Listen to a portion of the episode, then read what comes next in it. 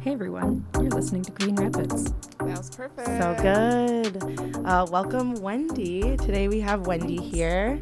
I am Wende Randall. I am a longtime resident of Kent County. Uh, I am the director of the Kent County Essential Needs Task Force, and uh, I've been in this role for just over six years. Oh, wow. That's a. Did you tell us that the first time we met? Six years is a good minute. I don't know, that is a h- but good amount yeah, time. it's been it's been a minute. Mhm. Yeah. I had one job for six years, and I still have every bit of information from that job in my head. It's just when you do it that long, it just becomes like not who you are, but kind of like everything you do and Your know. expertise. Yeah. Yeah, absolutely. Well, I'm a Gen Xer, so I'm one of those who like longevity in the workplace is a really important value. And so, you know, I had to go through a whole reframing of how I view other people who go, who make lots of job transitions. Okay. Uh, to recognize that those are growth opportunities, not like job hopping.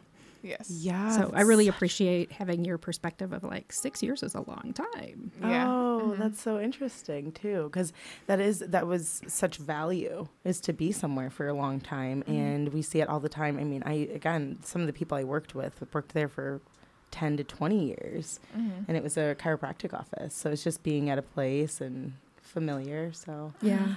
Sometimes, unfortunately, familiarity leads to stagnancy. Mm, Yes. So it is important to know like when it's the right time to make a mm-hmm. transition where the individual can grow and the organization and future organizations can grow as well. So I mm-hmm. have a very different perspective on it now than I did when I was like in my 20s and 30s. Yeah. yeah. I mean, I can see the commitment to wanting to be a lifer though, because when I worked at the library, I was like, I'm gonna retire out of this place. I feel like you still have plans to go back and retire, I kind of do. and that's okay. I kind of do. Someone's honestly. got to do it. Full Yeah. cycle. Yeah. Um, so I guess what led you into the job that you're in now and maybe made you want to stay for this long period of time besides the security, longevity, things like that? Yeah, sure.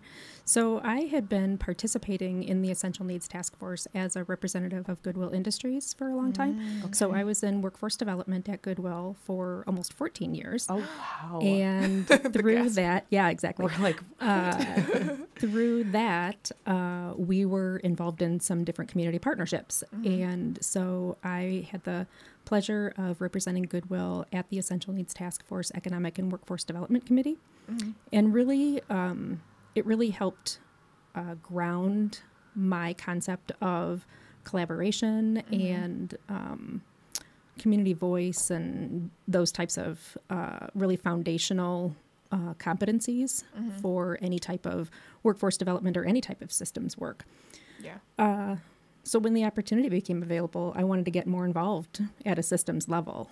And so it was interesting coming to ENTF because my background was really primarily in workforce development. Yeah. And ENTF, of course, has a lot of different system areas that we focus on. So I had a huge learning curve when it came Sure. to the food system and the transportation system and the utility system and um, you know just being able to uh, have i guess the the background of the details of the work especially service delivery work but mm-hmm. also being able to put that in a higher level system framework Yeah. in a sector that i had no familiarity with mm-hmm. so yeah. Yeah.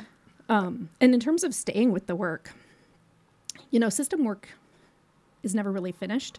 Mm-hmm. And so, from the personal perspective, like every day is new, it's challenging and rewarding, and getting to be in really thoughtful conversations around the opportunities that we have as a community mm-hmm. that drives me every single day. I wouldn't want anything different. Yes, and you get to have those in-depth conversations when you're talking about systems because the systems are what we have to abide by in order to get what we need and what we want out of our societies. exactly. So being able to like be a part of this task force that's responsible for kind of I guess assisting those systems um, has to feel so good in a different type of way, right? Yeah, yeah, absolutely. It's very Um, different than uh, direct service work. Um, you know, it's not uh, the same as, um, you know, helping someone find a place to lay their head at night. Yeah. But it is about ensuring that there are opportunities for people to have places that are safe and secure, for people to have economic mobility, for people to feel healthy in their community. Um, So it's really looking at like how do all of our uh, crisis intervention services, but also how do all of our policies fit together so that everyone feels like they're living out their greatest potential. Yeah. So for people, for our listeners who don't know what the Kent County Essential Needs Task Force is, how would you describe that, or what is it? Yeah. So it's um If you can find the words. It doesn't have to be like a one-liner either. It could no, be like no, no. a It's several never a one liner. it's never a one liner. Uh, so, Essential Needs Task Force is a convening entity. So, we are um, a group that brings together um, community organizers, uh, nonprofits, so direct service folks, uh, folks from local government, uh, folks from faith institutions, um, some business folks, and we we wrap our conversations around uh, five different systems areas, and within those conversations, we're working on um, shared visioning. We're working on coordination of services and reducing duplication, filling gaps in services. Yeah. And then we're working on shared initiatives so that every organization that's participating is seeing the benefit for not only their organization and the people that they serve, mm-hmm. but for the community as a whole. Okay. So we're really w- focusing on interconnectedness of organizations, interconnectedness of services, mm-hmm. Right. and how can we work together for collective impact rather than individual impact. Yeah. And we love like collaboration and community and like you know just connecting the dots because like everything's like intersectional if you really think about it, right? So mm-hmm. I really love that about the Essential Needs Task Force. Well, and would we all try to address things in the way that maybe works best for only like our group or our organization? We find maybe a little bit of redundancy. Mm-hmm. Like if we're going to be addressing the same problem as somebody else, maybe we could collaborate or maybe we could use each other's resources or communicate about what the needs of certain residents or just people in general in the city need in order to become a resident or y- just mm-hmm. whatever it may be. Mm-hmm. Yeah, you know, I think um, what's interesting is we spend a lot of our time introducing organizations or people to one another. Um, and uh, actually, that's that's one of our core functions. One of our action areas Oh, really? is Okay. connecting. Yeah. And part of the reason for that is, you know, how much more effective can we be if we're working together, if we're partnering in some way? Um, and there are some circumstances where nuanced services or nuanced approaches are really important because Yeah. of a particular cultural competency or because of a, a um, an identity need, you know, something that's really specific. Yeah. But at the same time, if we can partner where it makes sense mm-hmm. and become stronger and more effective through that partnership, yeah. then that's the outcome that we're really looking for. So Mm-hmm. we do a lot of like we meet someone new and we learn about what they're doing and then we're like, "Oh, light bulb, you should be talking to this person and Yeah. you should get together mm-hmm. with that person and maybe mm-hmm. there are co-location opportunities So or get to act maybe as like there a are conduit. Yeah. yeah, yeah, Yeah. exactly. And so that connecting aspect is a really important function of ours. Okay. And it's cool that that's like a like a very like you're very intentional about that focus too. Like it's not just like oh we just so happen to be here being conduits. You're just like no we're doing this. Yeah. I really appreciate. Yeah, mm-hmm. when we ask people like why do you keep coming back to ENTF meetings, one of the biggest things that we heard was the networking, the mm-hmm. connections that I mm-hmm. make, the people that I get to know, the relationships that I build. And so, you know, we wanted to leverage that. We wanted to really lean into that. Yeah.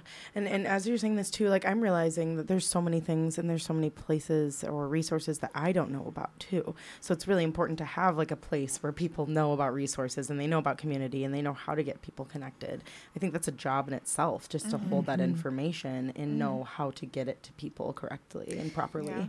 Yeah, one of like the really exciting things that we've developed over time came out of our workforce development committee, and that was the whole concept of resource navigation and um, case conferencing in order to troubleshoot uh, referrals Yeah. and barrier resolution. Yeah. And so we have uh, quarterly convenings where we bring together resource navigation resource navigators from a wide variety of different sectors and talk about a specific system issue. So, uh, for example, they might talk about housing resources, or they might talk Yeah. about transportation resources, or uh, they might talk about um, utilities. You know, and but it's it's the topic areas are identified by the people who are attending those convenings Yeah. so that they're able to work with one another and work with the experts on where resources are most accessible or how to navigate those complex systems where eligibility is an issue and timing is an issue and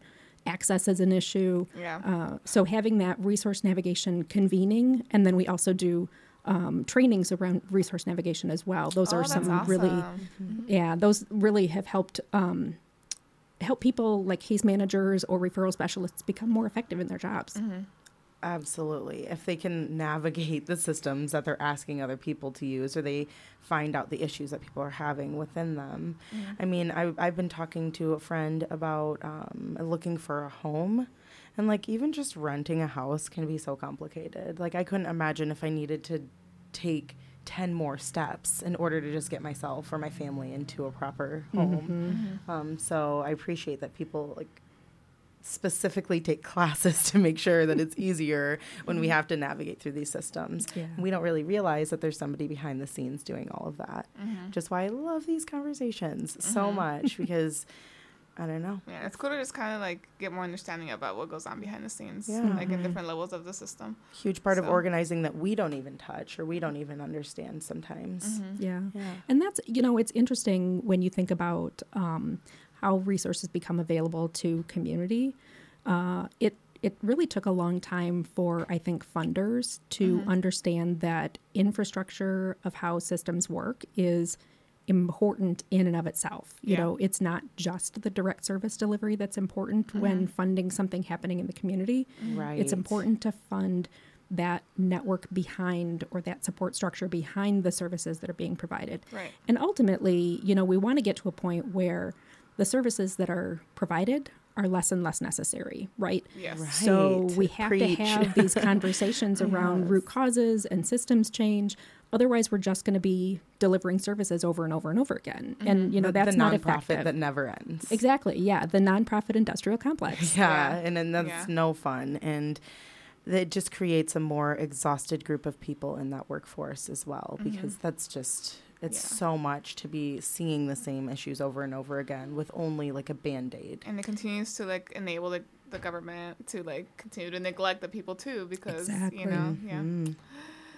Yeah. It doesn't lead to equity. It doesn't, just yeah. leads to um, a sense of a sense of like saviorism like Yeah. oh i did a good job because i helped these people Mm-hmm. well did you change their lives for the future or did you just help them in the instance Yeah. and people need help in the situation they need help in that crisis Yes. moment they also need to be assured that the system will be restructured so that they don't find themselves in that type of situation again in the Or future Avoid the crisis moment altogether if Yeah. you can. Yeah. So then the Essential Needs Task Force makes sure that the systems that people are utilizing for these services are not only growing out of these systems and services, but they're easy to use as well.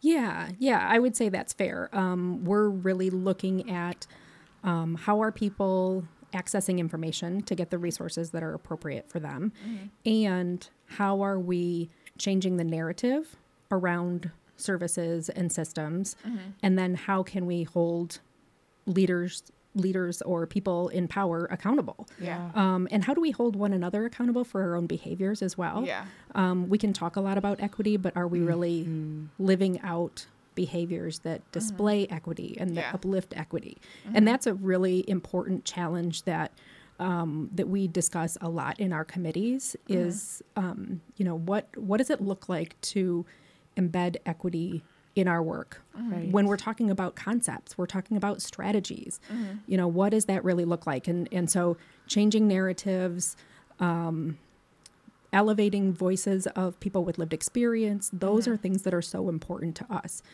one of the challenges for us as the staff of entf is we don't provide direct service so we don't have that intimate Ah, connection yeah. with people who are experiencing It's a little crisis more higher level. hmm yeah exactly You almost get that information third party. Exactly, Right? Like yeah. this person said this is an issue for them. right right Okay. So it so we're hoping that over time we can build the uh, the frequency that we're interacting directly with residents. Um, you know, and and that's an intentional effort on our part. Yeah. At the same time, when we're working with organizations, we're really talking about the ways in which they engage with folks. Totally. Um, you know, is it relationship based? Are they utilizing input when they're planning their services? Uh, do they include people with lived experience in their budgeting, in their program design, in their boards? Yeah. um, you know and and those are the things that we not only need to be doing ourselves but we need to help and support those organizations that we work with to build capacity and to understand both the discomfort and the value of doing those things Yes. so because those are the things that start to change the dynamics of power and start to change uh, the focus from immediate need to systems work Right. Totally. And as you're saying this, I think about like that's probably one of the most difficult things we all face is how do we just reach this voice of somebody who has these needs, like the truest form of the person that we're trying to address these needs for. Mm-hmm. And I think a lot of it is unfortunately fear based in our societies. We don't really know how to approach people sometimes. We don't know how to ask them about their hardships and sometimes they don't want to talk about it anymore too. So it's this like interesting blend of being willing to put yourself into really intentional and difficult work and then also like you said making sure that you're not the only one maybe because you can have conversations with maybe 10 people in a day but like can 10 organizers have 10 conversations in housing or in food or in other places yeah um, that could be so much more effective for your feedback down the road um, or for everybody's feedback Right, right. I really appreciate what you said about being uncomfortable or uh, or kind of the fear behind those genuine interactions. I think that's so important. You know, none of us, um,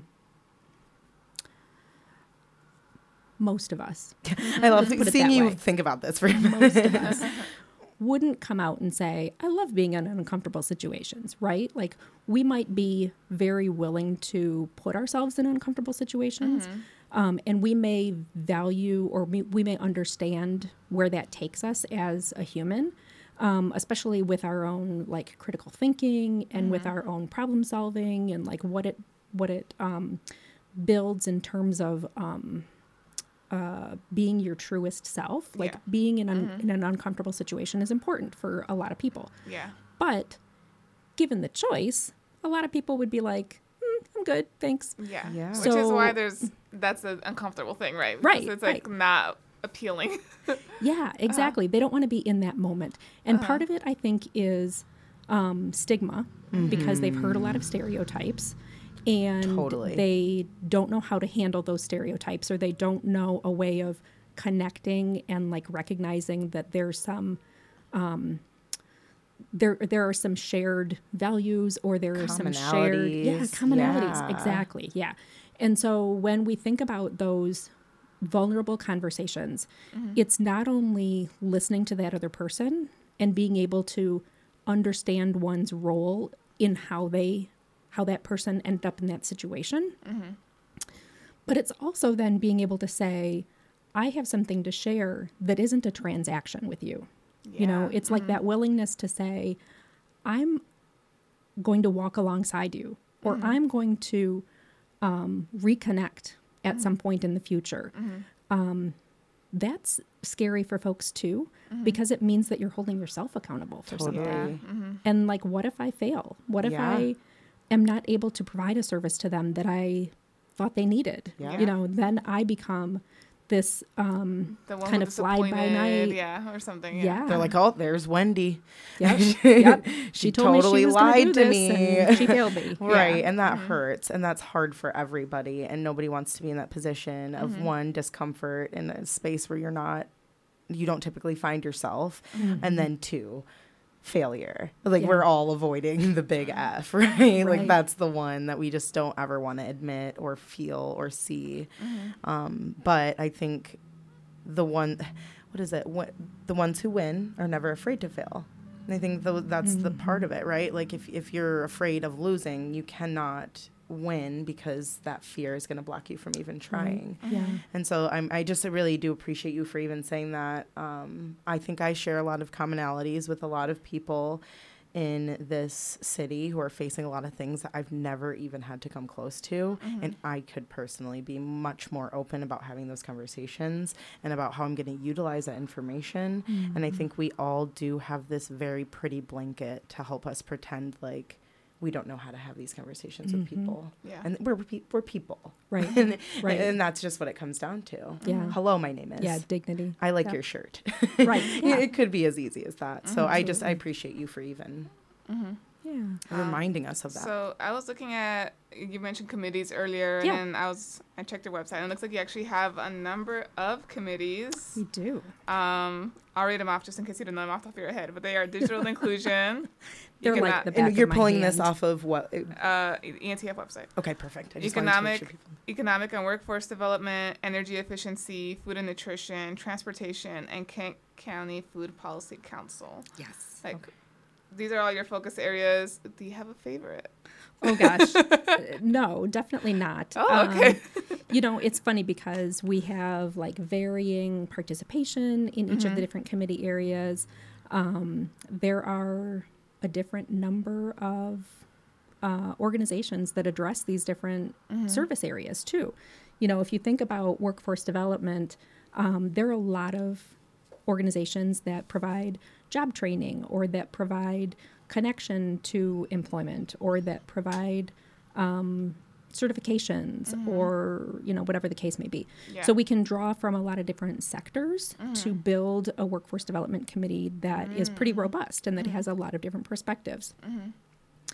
And then we have um, the energy efficiency committee as an example Yeah. where if we only rely on the organizations that provide services for utility assistance, mm-hmm. it's a really small number Yeah. because utility assistance comes from a very um, specific sliver. stream of funding mm-hmm. from the government. Mm-hmm. And so there aren't very many organizations that can provide utility assistance. Right. But then we have to start thinking about okay, what is energy efficiency really about? It's about utility assistance, yes. right. But how do we get at the root causes for utility assistance? Well, income is one area, right? Because um, we have to think about can people afford their utilities? Yeah. So it's income, it's affordability from the rate side of things. Mm-hmm. How are utilities constructing and determining their rates? Mm-hmm. Right. It's about Which is kind of made up. yeah, exactly. So so it's how rates are determined. Mm-hmm. It's how uh, it's the condition of the home. How effective and efficient are the appliances? How is Ah, the true. wiring in the home? How is the home weatherized? Um, you know, is it a single family home? Is it a multifamily apartment complex? Yeah. Um, what is the exterior of the home environment and how that impacts utilities? Yeah. You know, so there are a lot of different things that can play into exploring systems issues mm-hmm. that really aren't at the surface level that we have to dig a little bit deeper mm-hmm. to to um, really not only comprehend but then to be able to impact Yeah. because then you get into like the regulatory side of things and mm-hmm. you know there's legislative work there's regulatory work there's funding work No stricter budgetary- than federal. exactly All of these things. so yeah, so there are a lot of different um, like each system is really intriguing in its own way. Yes. Um, And I would say, you know, the people who work in the different systems are all passionate people, you know, but they um, most of the time they're focused on their system. yeah. So what's nice like, for me, Yeah. exactly. What's nice for me is I get to take a step back, and I'm like the ultimate generalist, right? Okay, Like yeah. I don't have to specialize in any one particular area. Yep. but I do need to understand how all the different areas are connecting with one another. Yep. Mm-hmm. Like, what are the intended and unintended consequences of decisions that are being made in each of those different areas? Mm-hmm. Yes. So, like, I- how does transportation impact how people are going to get food down the line? Exactly. And then how does like the efficiency of that transportation going to impact the neighborhoods that it goes through? exactly. And like a lot of people don't have hands in on a lot right, of right. that. So it's mm-hmm. interesting being able to have like the variety of different connections that we have. Like I really appreciate that that we're engaged with so many different organizations, so many different people like yourselves who are like in the community organizing and um, and uh, really exploring like what are the differences in need that are nuanced Yeah. that need to be brought forward so that solutions can be nuanced appropriately as well. Um, so yeah, no particular committee is a favorite. um, obviously, I have my you know my long-standing experience in workforce development. Yeah. um, and like I said before, pretty much everything comes down to income to Yeah. some degree. Mm-hmm. So workforce development fits kind of that area. Yeah. But they're Right. all so fascinating. Like Mm-hmm. everybody eats, everybody loves to eat for the most part. So Yeah, the food it's like system plenty is food, fascinating. You know, it's wonderful. Well, and there's so many jobs in food. There's so many systems to get people the the assist- the assistance that they might need there. Mm-hmm. That's Yeah. so cool. yeah. I just I never think about any of this. I'm gonna be honest. You don't really think about like how we develop the people who are working these jobs to get people services. Yeah, yeah. Like that's so a let me job tell in you, itself. Right, right. Let me tell you a little bit more about our action areas. Yeah. Let's hear it. So these, um, I mentioned connecting before. These Mm-hmm. are kind of the areas that we really focus on in terms of, you know, what's ENTF's role in the community, Mm-hmm. right? What's ENTF's role with all of these organizations? So connecting is one of those. Um, we have a data and understanding, which is another one of our areas. So in this area, we focus on kind of two core things. We focus on building capacity for organizations themselves. So when an organization is exploring either uh, external data, so Mm-hmm. like census data or you know other like labor data, anything Yeah. like that. When they're exploring data, do they understand what it means to their constituency Yeah. um, and how they could potentially impact that? So there's that kind of competency. Mm-hmm. It's also looking at their internal data. So if they're exploring like gathering community voice or if they're exploring the outcomes of the programs that they provide or Mm-hmm. any of those types of things um, do they feel confident in how they collect data, in understanding the data, and then in reporting out the data? So we work Mm-hmm. Yeah. a lot on the capacity side of things when it comes to data. Yeah. And that like runs the world. So very right, important. right. Yeah. Mm-hmm. Everyone wants to know the numbers. Well, not everyone. Um, then there's the the other side of that, of course, is the stories. Like Mm-hmm. stories are data. We don't talk about them in that way, Yeah. Mm-hmm. but they really are. And so the story gathering and the story sharing is such an important piece to data competency. Mm-hmm. So we work a lot with organizations on that as well. Then we work on um, some collective research.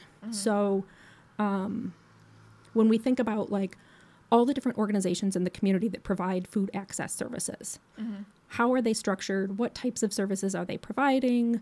Um, how do they incorporate community voice? What types of outcomes do they see? All those types of things. So we gather organizations together and conduct uh, studies on um, their organizational practices or we look at are there some shared outcomes that we can where we can define the def, the data point the same way in order to gather that data from multiple organizations and then determine how mm. effective the system is Yeah. in meeting community need. Mm-hmm. So we conduct some shared data projects as well as doing the capacity building at an organizational and community level. That's so cool. So that's our data and understanding area. Mm-hmm. Then we have our action and advocacy area. Okay. So in action and advocacy, we again have a capacity building component. So, you know, talking with organizations, providing workshops on what does advocacy look like and why Yeah. are people so afraid of being involved in advocacy? You know, what is it that um, throws up the red flag or puts the makes the hair on your back of your neck stand up, you know, Yeah. when people talk about advocacy. Well, in a nonprofit world, people often are um, told that they can't advocate, they can't lobby The- the there's a lot of nuance C4, in yeah, that. yeah. Yeah, Mhm. yeah. Like they really can do a lot more than they think they can do. Uh-huh. But they're afraid of it because it's unknown, because Yeah. it risks their how they're perceived, whether it's Yeah. by their supervisor or whether it's by community or whatever the case may be. My funders too, most likely. Um, And and yeah. funders, yeah, and they think it might be a little bit more complex and they don't know enough to be able to do it. Yeah. So we um, host some different workshops and and host discussions around how to advocate effectively, how to build That's an advocacy awesome. campa- Yeah. campaign Yeah. um, how to work with peers across the community in order to uh, create shared messaging, um, in order to support something that's happening either budgetarily or legislatively. Um, we we provide a lot of um, action alerts or like advocacy opportunities where we're saying, hey, this thing is going to be discussed at the state legislature. Okay. You know, here's a way to get involved Nice. or Okay. you know here's something that um, that's being brought forward at county commission here's a way to get involved so um, that's one of our other functional areas Yeah. Wait, is that you said that's open for like nonprofits and organizations, or is that open to individuals Anyone who want to learn is how interested. to advocate? Also, Very okay. cool. Yeah. Okay. I mean, it's it's definitely something that happens More with organizers, yeah. Uh-huh. Well, I would say, you know, it's not like an ongoing thing. Like we Okay. don't say every, you know, every 3 months we're going to hold this training Mm-hmm. because we partner with other organizations for those too. We can't hold all the Mm-hmm. expertise. So, for example, in our advocacy training, we do a lot of partnership with Michigan League for Public Policy. Okay. So we're hosting something, we like talk it up, get people registered, Mm. they conduct the training, and then we once the training is completed, then we work with the organizations on okay, where do we go from here? Like what's the next step? Okay. So, a couple of examples of local things that we've been involved in lately around advocacy.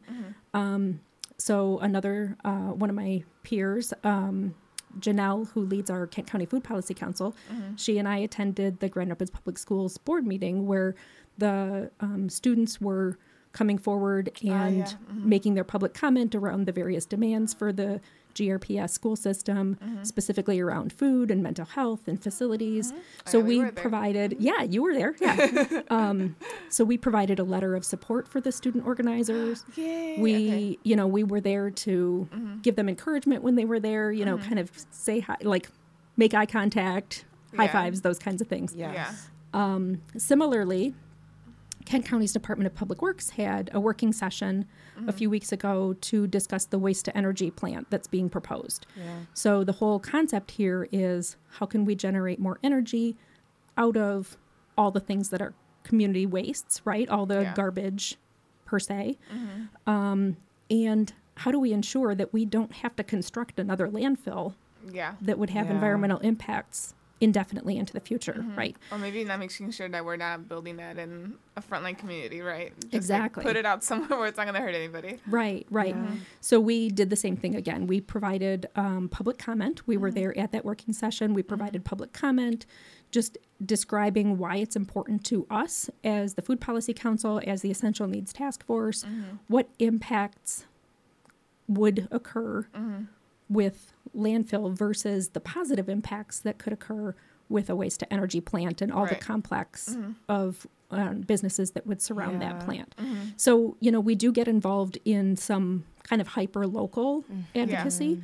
Um, but then we're also involved in like state level and, and national level advocacy as well. So things like um, Yeah, 'cause Federal some things are like LIHEAP beyond the funding. city, yeah, or beyond the county. So you're like, gotta take it one notch up. yeah, Yeah. yeah, Yeah, and some part of advocacy is even just education. Mhm. So educating people on, like you said, this is why we want to do that. You don't just want to say, "Hey, we're gonna do this." right. We they, we think this is great. Thank you. It's like no, we think this is great for this reason, this reason, and this reason. But we also want to be able to support what you want and what you need by educating you on our reasoning for it, Mhm. and then kind of hearing what you have to say.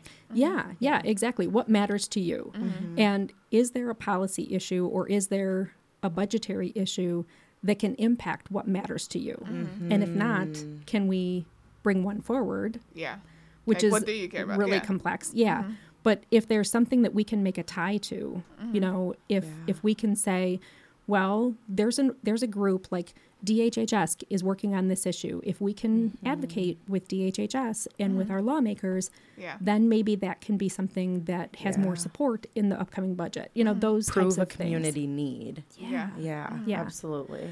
Um, let's see. So, okay, I'm going back to the beginning. Yeah, so you did a- uh, advocacy, you did workforce development, D- data. or data. Yep. And And, you then do connecting. development. Data Yeah. learning, yeah. So, um, yeah. So, so we have them categorized in kind of two areas. Mm-hmm. We have our systems, our five systems, and then the six committees that convene Mm-hmm. in those systems. And that's where it's like workforce development, energy efficiency, transportation, Okay, food so and the nutrition. committees are separate than and like digital your focus inclusion. areas. Right. Okay, Yeah. The got it. committees are the systems areas, and the action Ah, areas uh-huh. are the functions. Got it. Okay. So we do all the functions in all the different action areas, in all the different okay. systems. You kind of run those through each one, right. Mm-hmm. almost not like not like DEI, but how you're supposed to use DEI. Yeah, you know, yeah, like they're, okay, like, are we checking all of these boxes Mhm. through advocacy? Are we checking all of these boxes through communication? Right. Okay. Right. Okay. Yeah. Yeah. That sort of thing. So then our last action area is uh, community learning. Okay. And so what we have found is that a lot of people who are providing direct service, or a lot of people who are in kind of like the, um, the, not necessarily decision making, but like the um, procedure writing level Ah, mhm. of local government Yeah. a lot of those folks don't have much opportunity to connect with one another and to learn from one another. So, like Yeah. professional development types of things. Mhm. So, it's not necessarily like CEUs where they're extending their credential, Mhm. but it's more along the lines of like peer learning and what's going to be effective on a day-to-day basis what's Yeah. going to help me be more effective in doing my job Mhm. so we do some community learning that are focused on um, understanding emerging issues within a system Mhm. or understanding or and understanding how issues are impacting other systems. Yeah. So, for example, we don't focus on criminal justice or the criminal legal system, Mhm. but we do or we have uh, provided webinars on clean slate legislation and Yeah. how that impacts uh, housing and how it impacts workforce. Yes. Yeah. Right. Um, we've had webinars on community engagement. You know, what's what are effective ways, and and so we will bring in a panel of organizations who do community engagement really well and talk with them Oh. about like, you know, what are your practices? What have you learned along the way? What I would you would love one of those recommend to other people? Uh-huh. Yeah. So we use our community learning aspect as a way for um, frontline folks and for leadership Mm-hmm. to learn more about a topic that might cross their minds Mm-hmm. and also to learn more about how they can be more effective in their work. Yeah. Okay. Through the lens of somebody else's work or experience. Yeah. Okay. Or yeah. expertise. Yeah. Yeah. That, I like that Yeah. a lot, especially because it's just so hard to learn through your own experience every single time. Sometimes just listen to people who've already done it. Yeah. I'm I I've been learning a lot about just like listening to the ideas that people have already kind of tried to implement. Mm-hmm. Uh, sometimes we all think we have the best ideas in the whole world. Yeah. I had a friend once that said, "Know what you know, know people who know what you don't know, and then you'll never not know." nice. I feel like that's always like mixed in with that. me. Ooh, I'm gonna have to Mm-hmm. stick that on my forehead somewhere. Little mantra for the day. yeah, no kidding. But I feel like this is that's like the theme for like kind of like this episode and kind of like what this um like what the ENTF does is like really just like knowing people who know what you don't know, and then you'll always have somebody who knows what you need to know, and then Yeah. like that's Yeah. like a really cool And that's why like I call myself the like ultimate generalist, right? Mhm. I don't need to know all the ins and outs of every single system. Yep. But if I know who the experts are, I know who the people are with lived experience, I Mm-hmm. know how to connect people with one another. Like those are the important things. Mm-hmm. And knowing the power structures are really important too. Like. Oh, where can you. Of leverage course. relationships? Because if you don't know who has the influence to change something, then you might be spinning your wheels and wondering Mm-hmm. like why aren't they listening to me? Well, they might not be the right person. Yeah. Like they might not have any control. Mhm. So you might not be having the right conversation with them. Yeah. Exactly. Yeah. And like I would love a study of uh, power structures also because I mean you know with, with doing this work we are doing a lot of advocacy, um, and I feel like sometimes it's really you know like I mean I took political classes like in college and high school and everything, but now it's like okay how do I actually how does it work in the real world? And then yeah that's Yeah, that and I'm learn I'm also. learning a lot about how all local and state government can operate so differently. Like mm-hmm. ordinances are not the same across board from Grand Rapids to Ann Arbor to Traverse City. Right. They're just not the same. Mm-hmm. and so we're all kind of working with our own set of regulations or our own set of boundaries and so to your point Nancy, yes, you can take these classes and learn about it, but until you get in depth about the system specifically that you're working with, a lot of that knowledge might just be like the I almost call it not elementary, but it almost feels elementary. Like my perspe- perspective on what I know about how laws are created and who changes them and how to get that done versus like you know, our city manager system in Grand Rapids. Mm-hmm. Like that blew my mind when I learned it. I didn't realize that that could even be a thing. Mm-hmm. And so it's just so important to to have that knowledge or to know people who have that knowledge.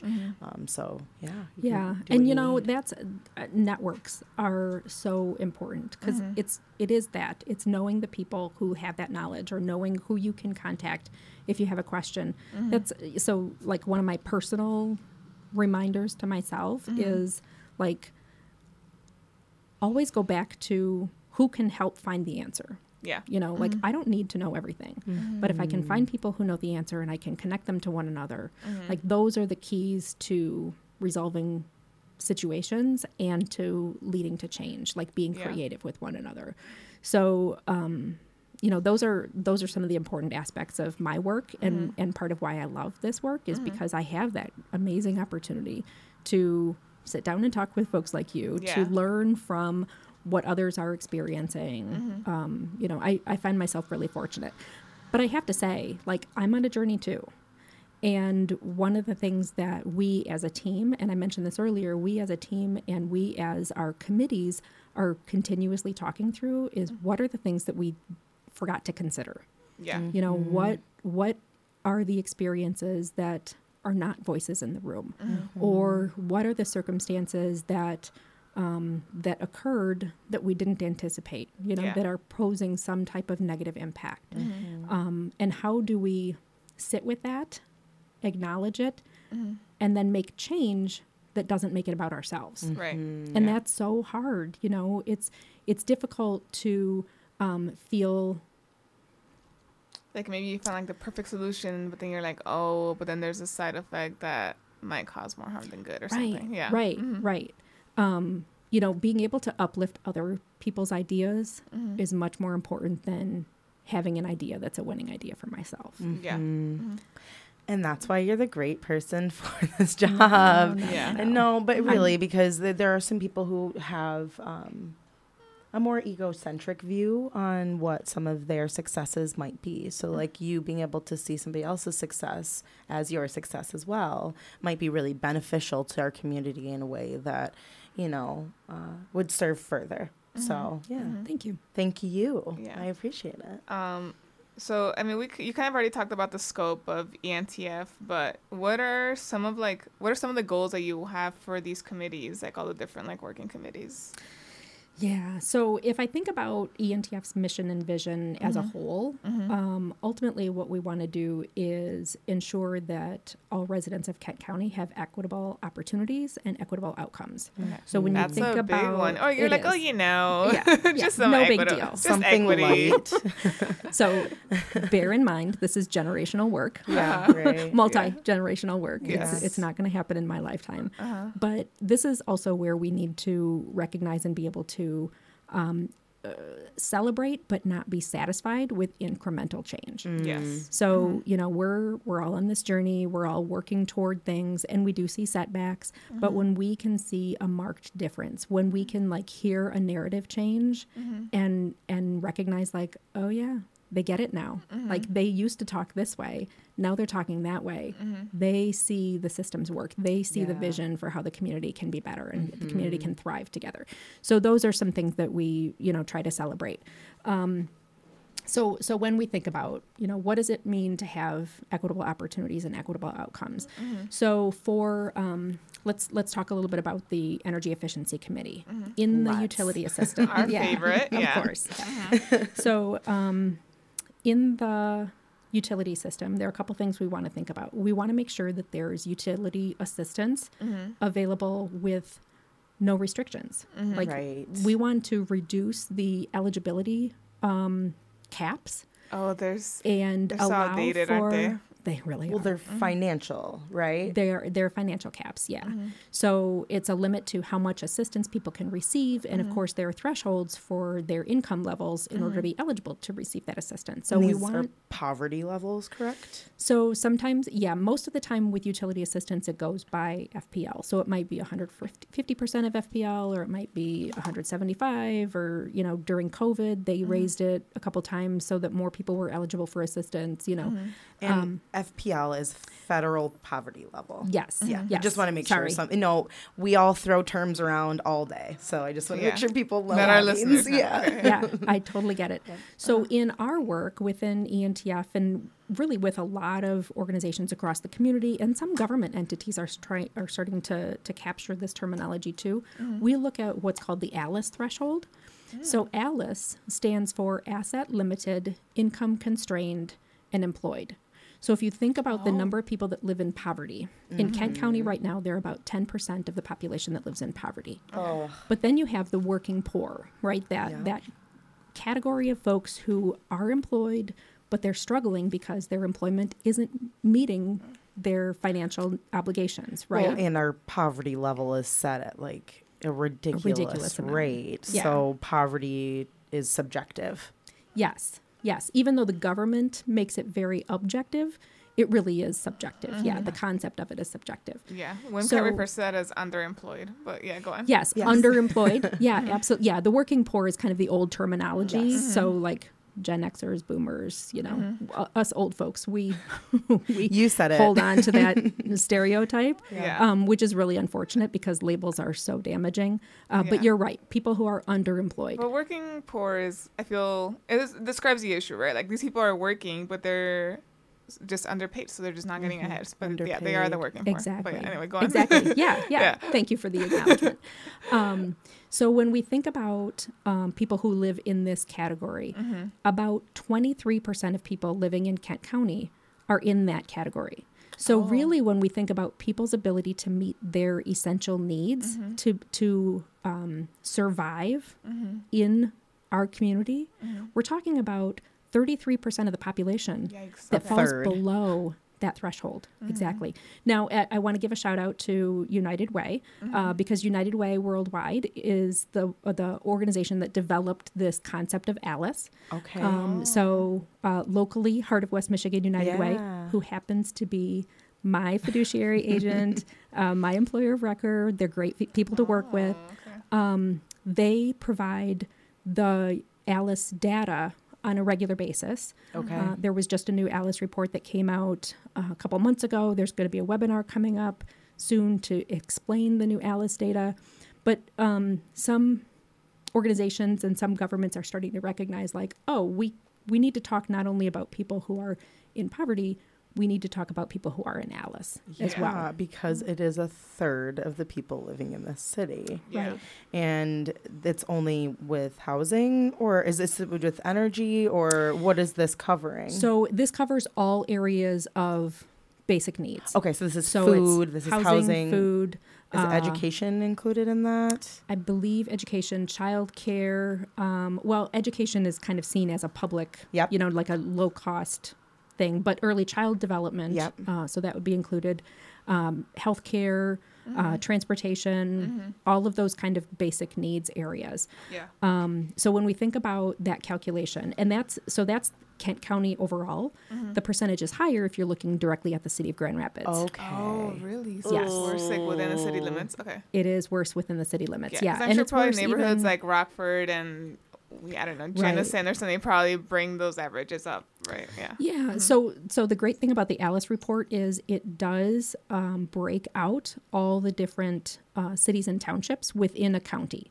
So you can see Kent County as a whole, and then you can see like Algoma Township and Cascade Township and Rockford and Wyoming and Kentwood and Yeah. et cetera. Is this accessible to people? It is. Okay, so we can find this on United Way's website? Yes. Okay, cool, cool. Yep. If you go to the the Heart of West Michigan United Way website and uh, put in Alice in the search tab, um, It's it'll my take grandma's you. name.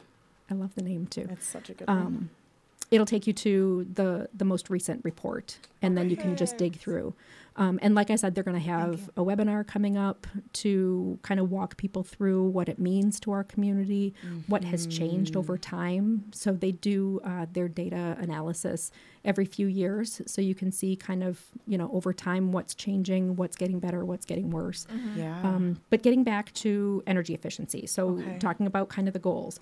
So one goal, of course, is making sure that there's enough utility assistance and that it's easily accessible. So that's kind Yep. of the the baseline, right? That's the crisis resolution piece. Right. Mhm. But then we want to look at um, energy efficiency in the home. So, like I was saying before, like what resources are available for people to upgrade their appliances, for making sure that their home is um, weatherized or even has basic repairs Yeah. so that there aren't negative impacts um, from their utility utilization.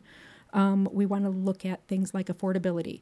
So, is it, uh, are the rates affordable for them? Uh, do they have the income to pay what's considered affordable? Because there, you know, there's a difference between something being deemed affordable, but then actually being able to afford what Right. that is considered affordable, right? Yeah. Mhm. Um, and then we want to look at things like what's the reliability and the quality of the utilities? Um, how accessible are the accounts for um, whether it's homeowners or renters or whatever situation a person happens to be in? Um, and then uh, potentially what are what are the ways that we can impact all of those areas mm-hmm. through our advocacy? Right. So, mm-hmm. um, you know, there are a bunch of people in our local E ENTF Energy Efficiency Committee who mm-hmm. also participate in a statewide advocacy group called the Coalition to Keep Michigan Warm. Oh, so that okay. works on statewide policy around both regulatory issues and rate issues Yeah. and funding, like assistance funding issues Yeah. for the state budget, things like that.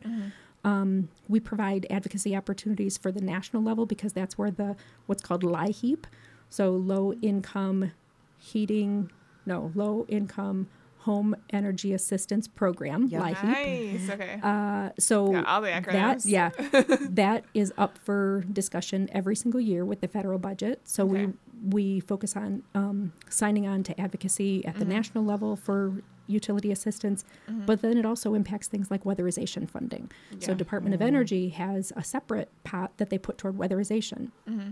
And then how can we make sure that the processes are in place locally Mm-hmm. so that there are enough uh, people, enough organizations, and enough of a labor force that can do home inspections, Right. Mm-hmm. Yeah. that can um, help with home remediation if a home is being deferred because there are some repair issues that need to happen before the weatherization can take place. Yeah. Are there enough contractors to conduct weatherization for homes?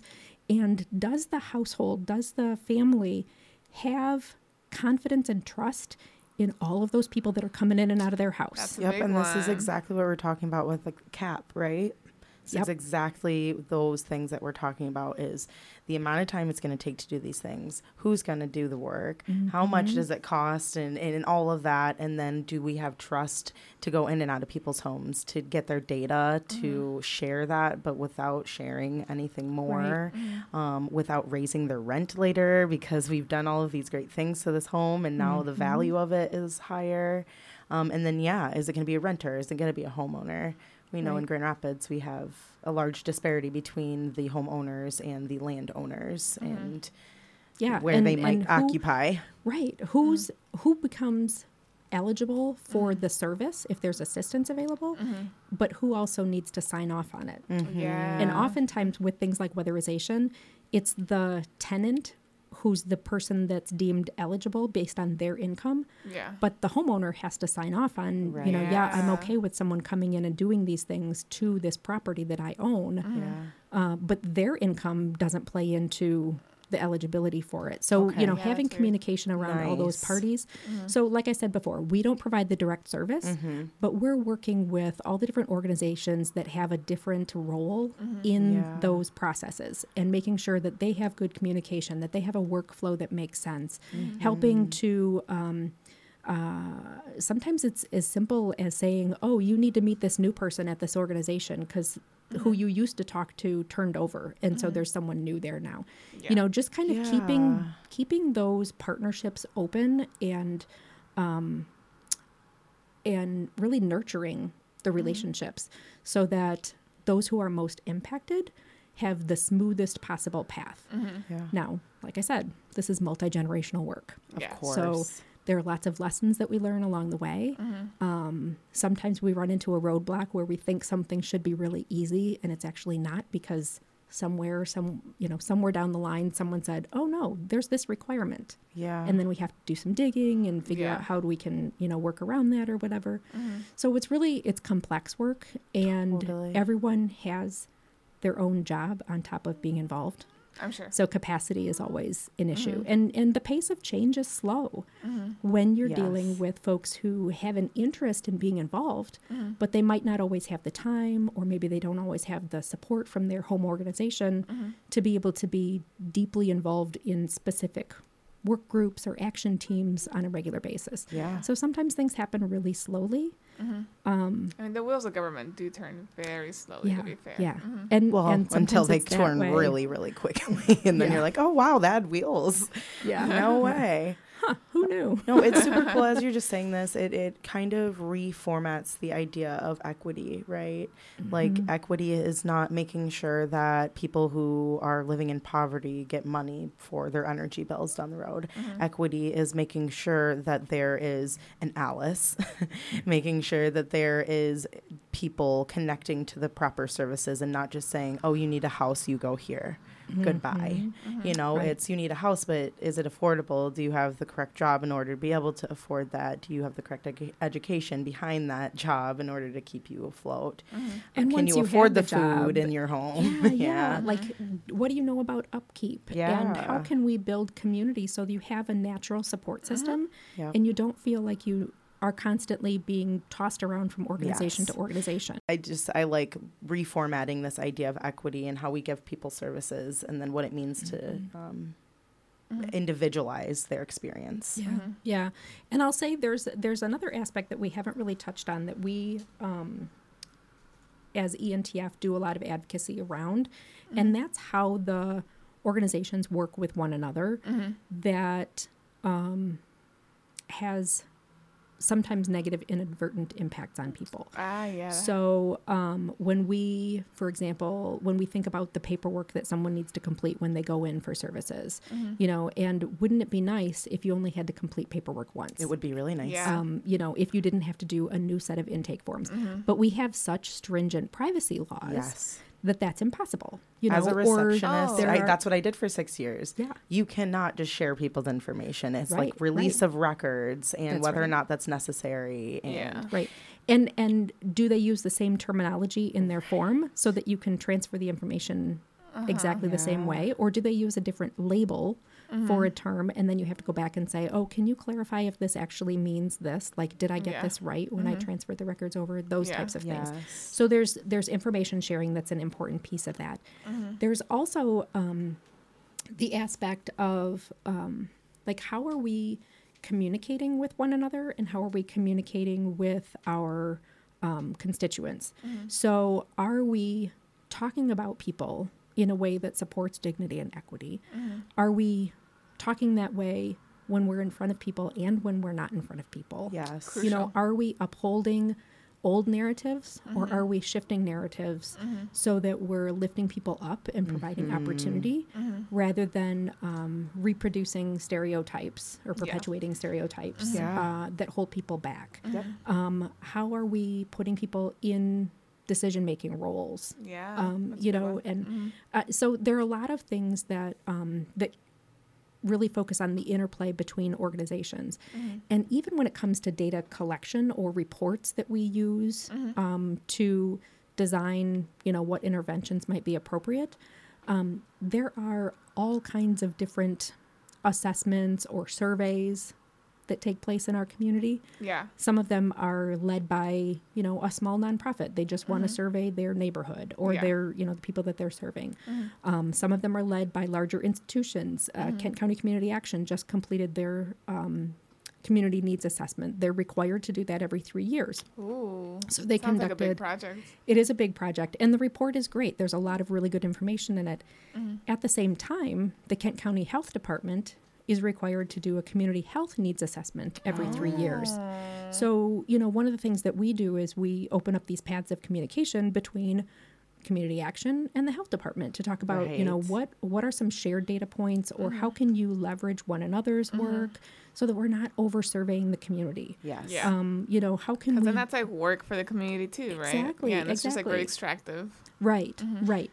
And that's data that they own, right? It's information about them Mm-hmm. that they have no control over once it goes into that survey or once Mm-hmm. it once the focus group, you know, is completed. Yeah. So how is the data being used then Mm-hmm. um, to provide recommendations for future work. Mm-hmm. You know, if you're gathering information through a survey or through a focus group, are you then going back to community with the results to say, what should we do with this?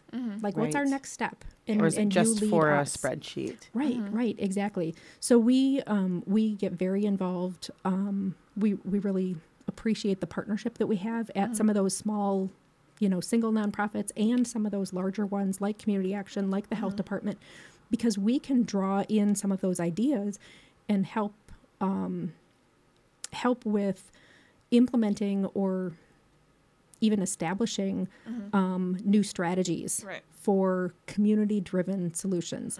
The um, Community Health Improvement Plan, or the CHIP as it's known, um, cute. that's, I know, isn't that cute? Uh, that always comes after the community health assessment or community health needs assessment. Mm-hmm. So there's a needs assessment, there's a report, and then there's a CHIP, mm-hmm. the health improvement plan. Mm-hmm. And so, how can we help bring in organizations that are part of our network to be involved in the CHIP so that we're implementing strategies that community has already said we believe things these things are going to be most effective. Let's get involved. Let's support a bigger initiative you Yeah. know let's it let's um, be part of this uh, this project. Um, and again kind of hopefully reducing the number of times that we're asking for information from people but then empowering them to be able to follow through on what their ideas and their visions are. Yeah, and, and reminding them that you took their data for a reason and that you're going to do something in community with that so that the next time they do a survey, it's not just like, ugh, here's this, you know, quarterly survey or this, you know, every third year or whatever it may be. Yeah, I think it'll be yeah. more more exciting. There's more liberation behind filling those things out when you know it's going to impact your community in a positive yeah way. Mm-hmm. that's the hope mm-hmm. That is a hope. Fingers crossed. yeah. How can folks get involved with KCENTF?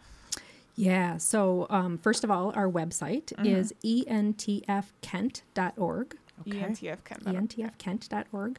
Um, and then uh, for the Food Policy Council, we have a separate website. So that's kentfoodpolicy.org is the Food Policy Council's website. So we encourage people to explore the websites.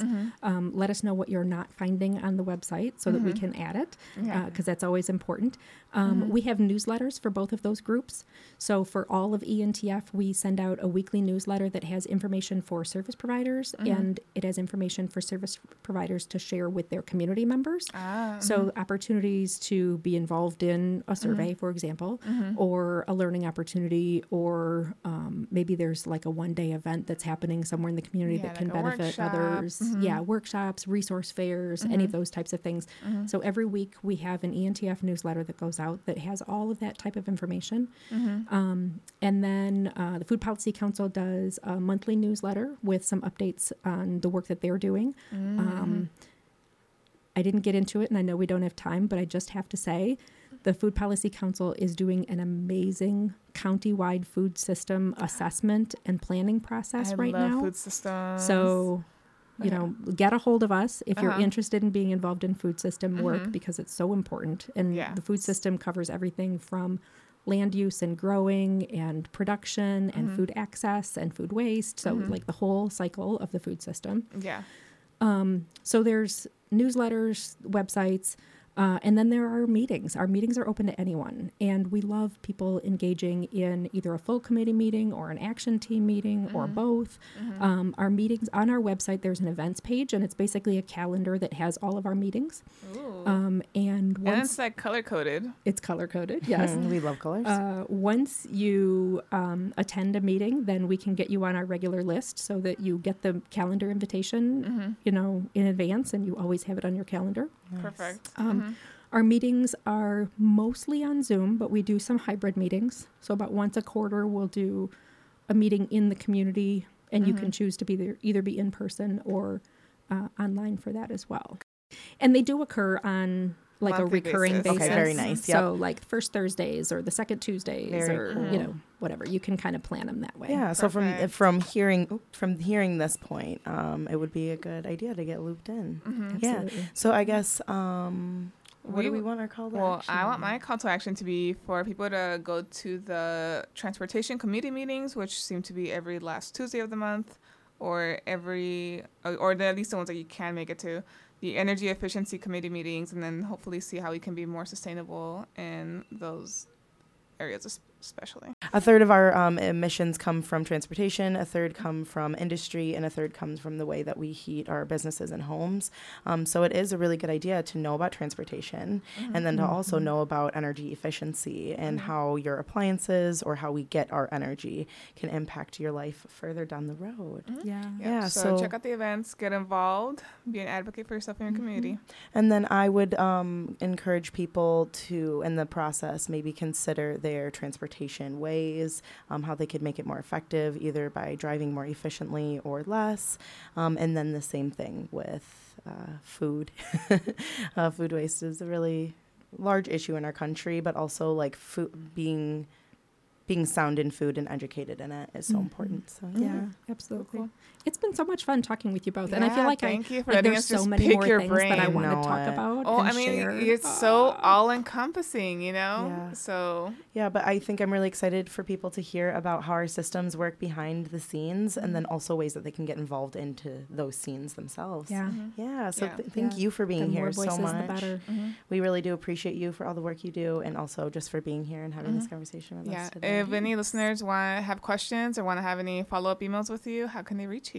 So I can be reached at W Randall, R A N D A L L, at hwmuw.org. So W Randall at hwmuw.org, What does the HWMUW dot Heart of West? Michigan United Way. Ah, okay, that makes it easier to remember. Okay. Yeah. awesome. Thank you so much. Thank you, Yeah. Wende. Don't forget, this was Green Rapids. There you go. Woo! All right. Peace. Peace.